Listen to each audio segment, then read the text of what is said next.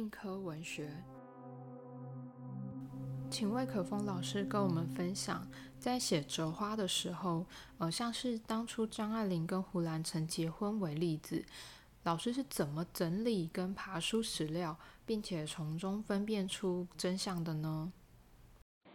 史料的收集其实繁复又有趣，但是你必须从这其中去看那个缝隙。当我们在阅读史料的时候，就会发出一连串的疑问。今生今世看起来文笔又好，又容易读，然后又把所有的他的女朋友写的非常的可爱，好，但唯独呢，我在二十年前写的时候，我发现他根本没有直接讲。他们的结婚日期是什么时候？所以我从他的字里行间推敲出来，是一九四四年七月份。结果发现大家都采纳这个意见了。好，可是呢，后来在现在呢，为什么后来逐渐逐渐我又有很多的怀疑？因为出现了很多的资料，最。第一个出现的资料就是旧闻新知张爱玲，好，这本萧敬先生所编的书，它里面有很多则的，呃，比如说张爱玲将嫁胡兰成啊等等啊这些，这有很多则都是在一九四五年六月份，一而而且是一九四五年六月一号以后，好，这就使得我疑惑了很多年。啊，直到小团圆出现的时候，我恍然大悟，其实根本就不是胡兰成所讲的那么顺畅的哦。他跟殷英娣离婚了之后，然后才跟呃张爱玲结婚，不是这样的。他一定不是这样的。好，但是那么证据是什么呢？这个证据就必须要一定要找出那个离婚启事。但是离婚启事非常难找，为什么？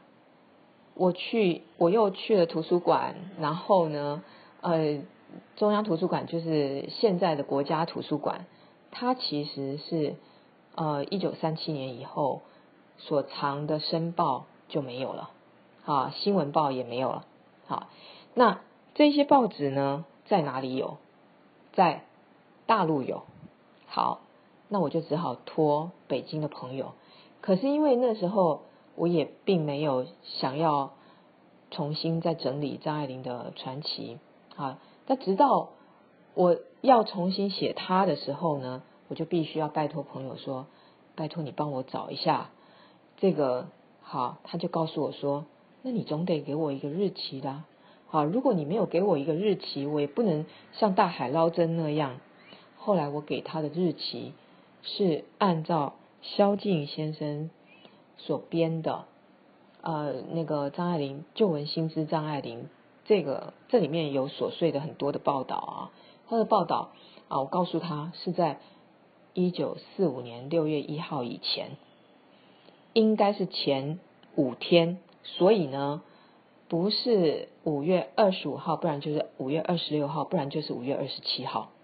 好，这三天的日期里面。麻烦你帮我找一找他的分类广告，好，结果真的找到了。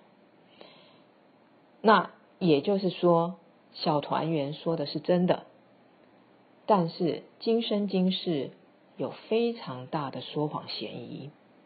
好，所以我们可以看到，其实史料的厘清可以帮助一个传主啊，真的喊出他的冤枉。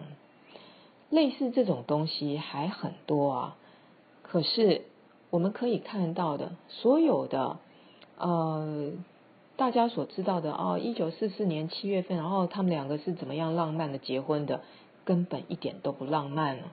为什么？如果我们到一九四五年好六月份才结婚，那表示什么？日军已经节节败退了。这个时候。都看得出来，日本人情势大坏。为什么胡兰成要选择这个时候跟他结婚呢？啊，那我们的疑问就一个一个跟着来啦。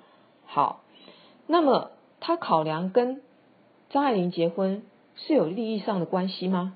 哈，真的是爱她吗？好，那我们这里面就可以看到很多了。